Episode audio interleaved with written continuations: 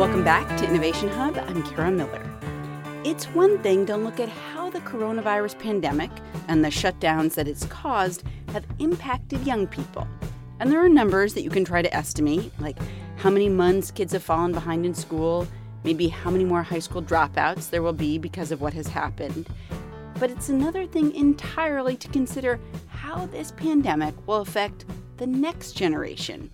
And I mean the next generation. There's been a big negative economic shock. And we know from a lot of past economic research as well as experience in downturns that when economic conditions are bad, people have fewer babies. Melissa Kearney is a professor of economics at the University of Maryland, and she's a senior fellow at the Brookings Institution. She and economist Phillip Levine have co authored a report on how the pandemic will affect fertility rates. It predicts there will be between 300,000 and 500,000 fewer births next year. That means about one in eight children that might have been born, assuming trends in American life had remained relatively stable, they will not be born.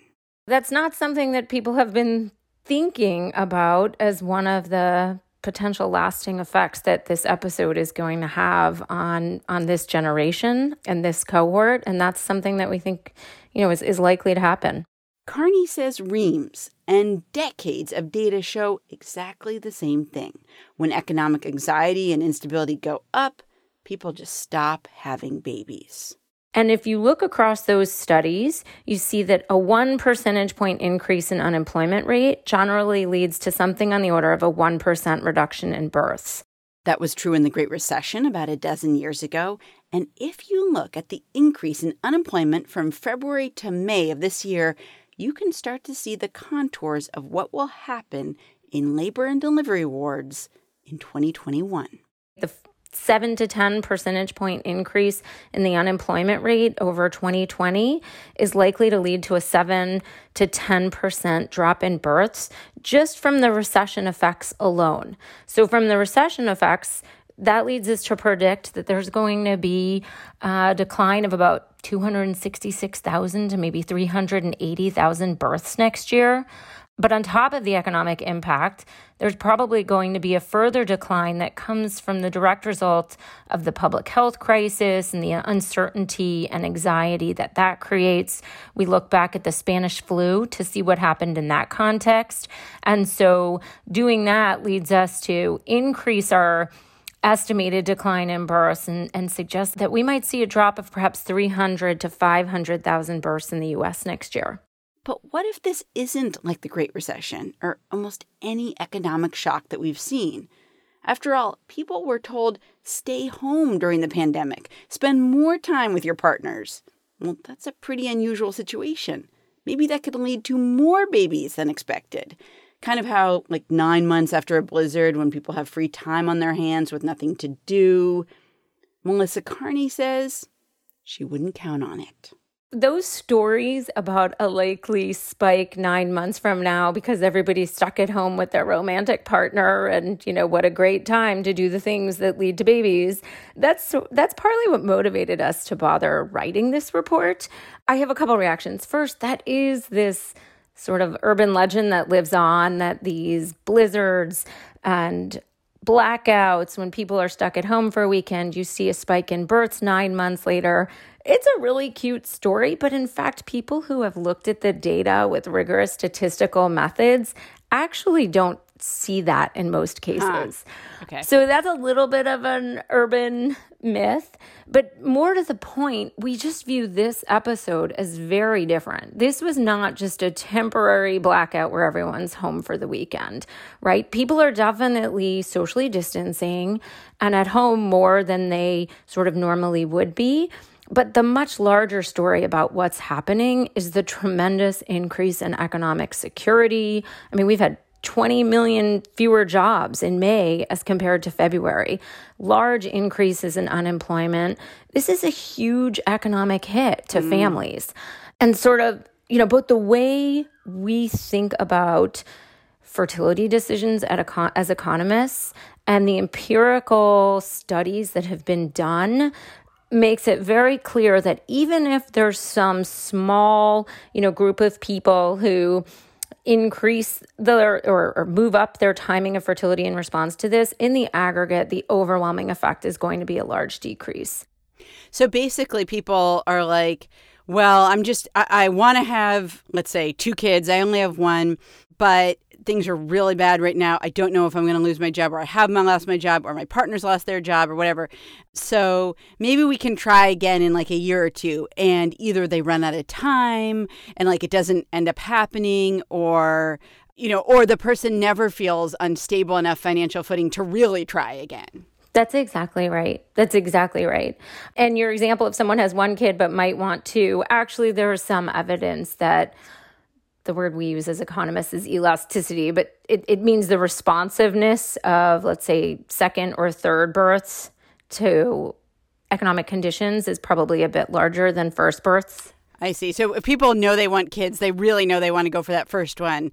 But the third kid, if things are really tight financially, they can be like, let's wait. Let's just wait.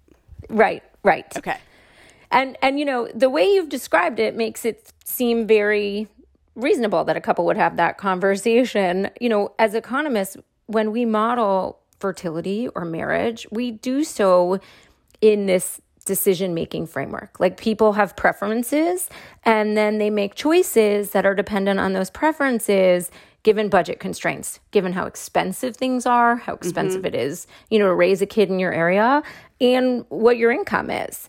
And sometimes we as economists get pushback from people who say, like, oh, come on, having a kid or getting married isn't an economic decision. Right, um, right right and and so i was thinking the used- same thing like well i mean kids are i mean there's like romance and you know like you fall in love with somebody and you get married and and and i mean we, the way you describe it is it is so I I never realized that having kids was so related to the economy like it's amazing yeah. how correlated it is. Right. And and so of course you know, economists generally are not known for our sentimentality, but like we realize that, you know, it's not that we think everyone actually sits down and solves this problem and says, this is the exact number of kids I want and yeah. this is the timing I want.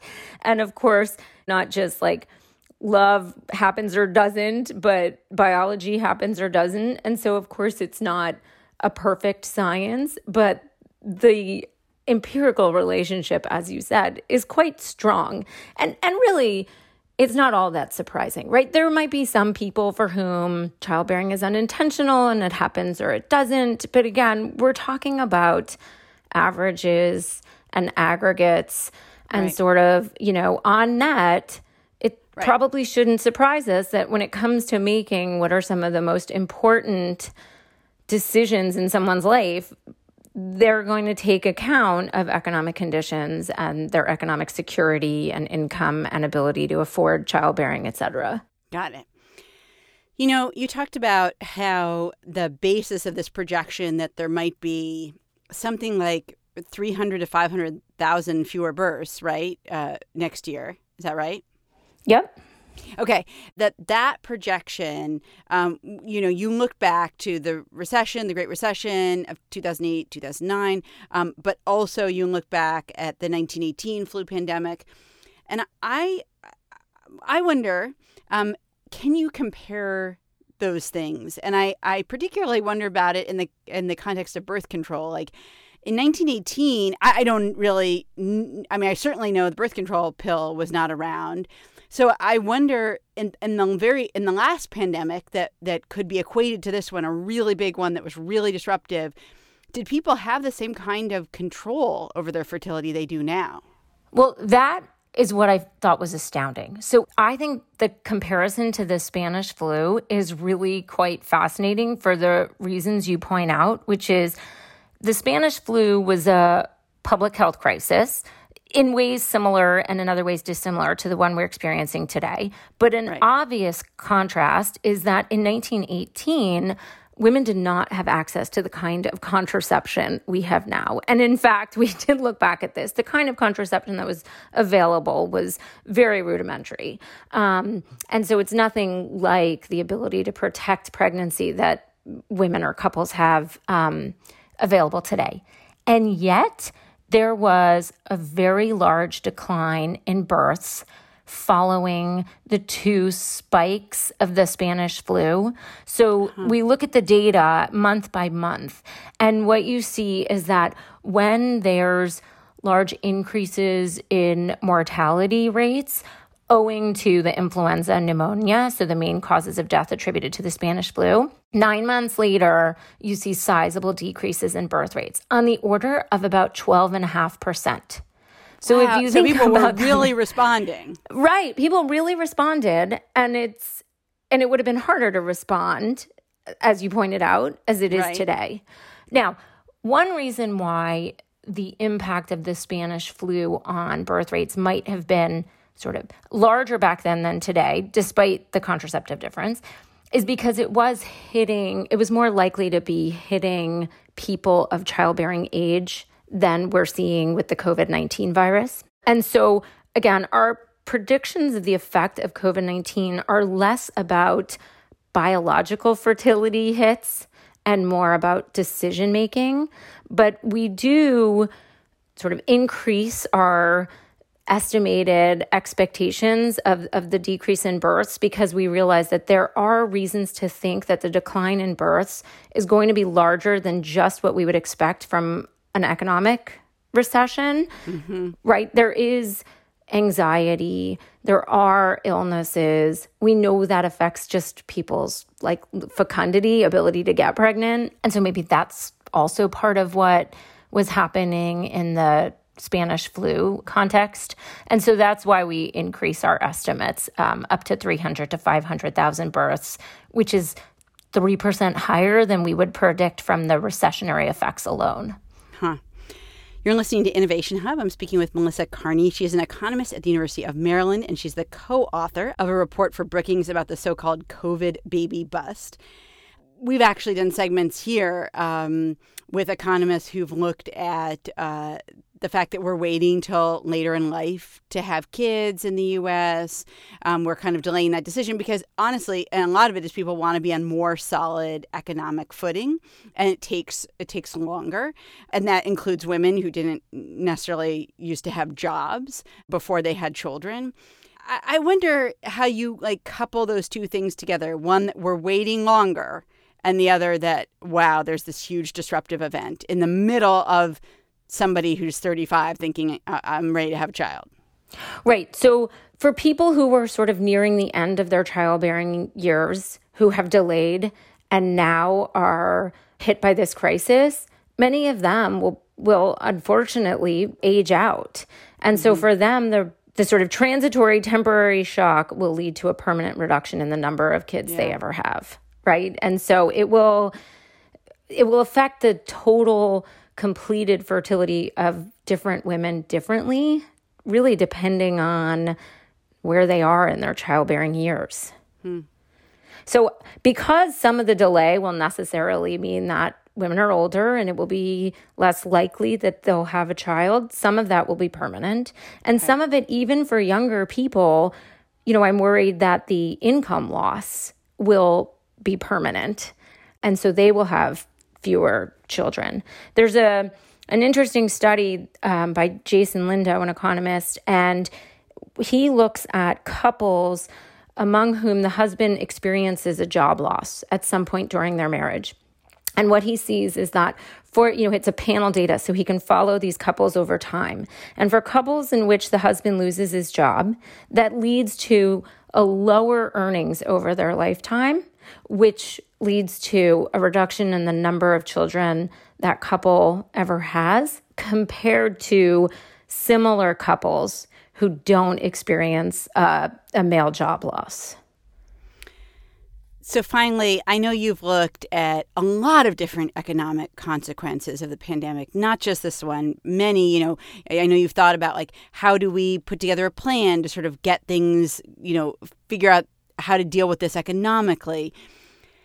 To you, is this story, which has not been talked about that much, the idea that in the future people may not have children, as many children, that there's going to be a huge, I mean, eh, maybe close to half a million fewer births next year in the US.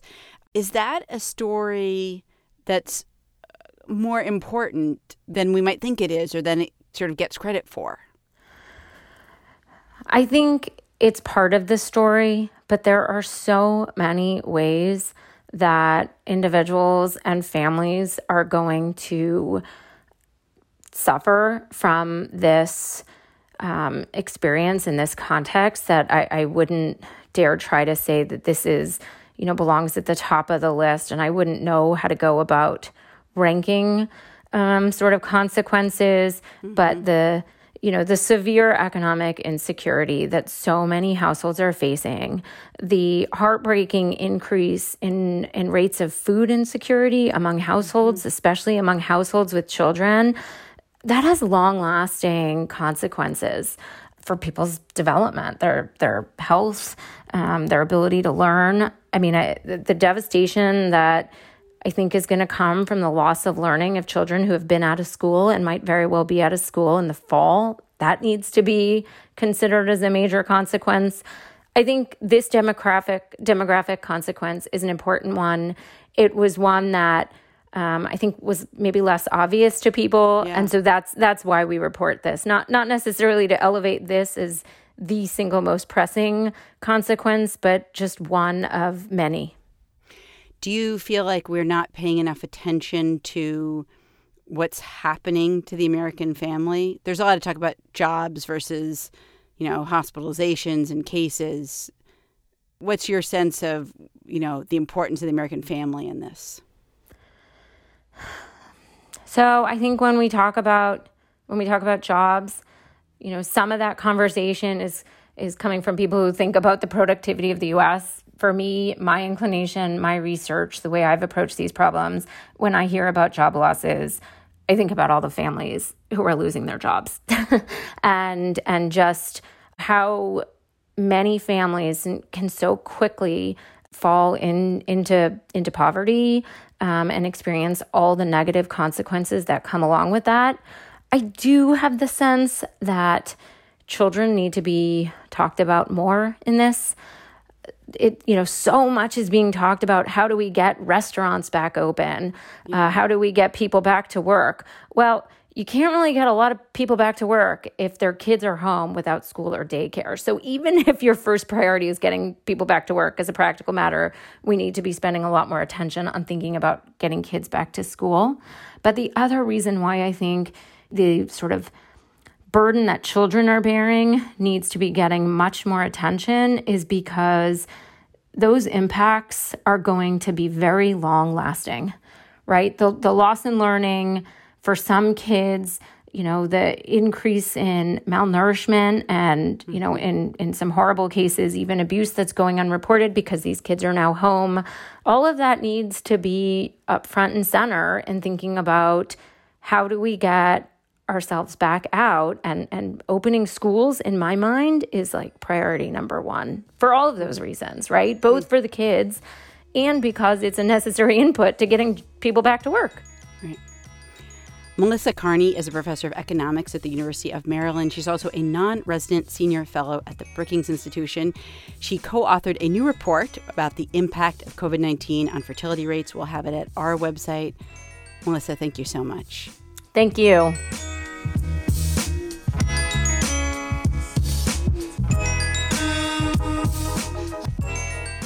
As I noted, that Brookings report is going to be on our website, as well as more about how fertility and economics intersect.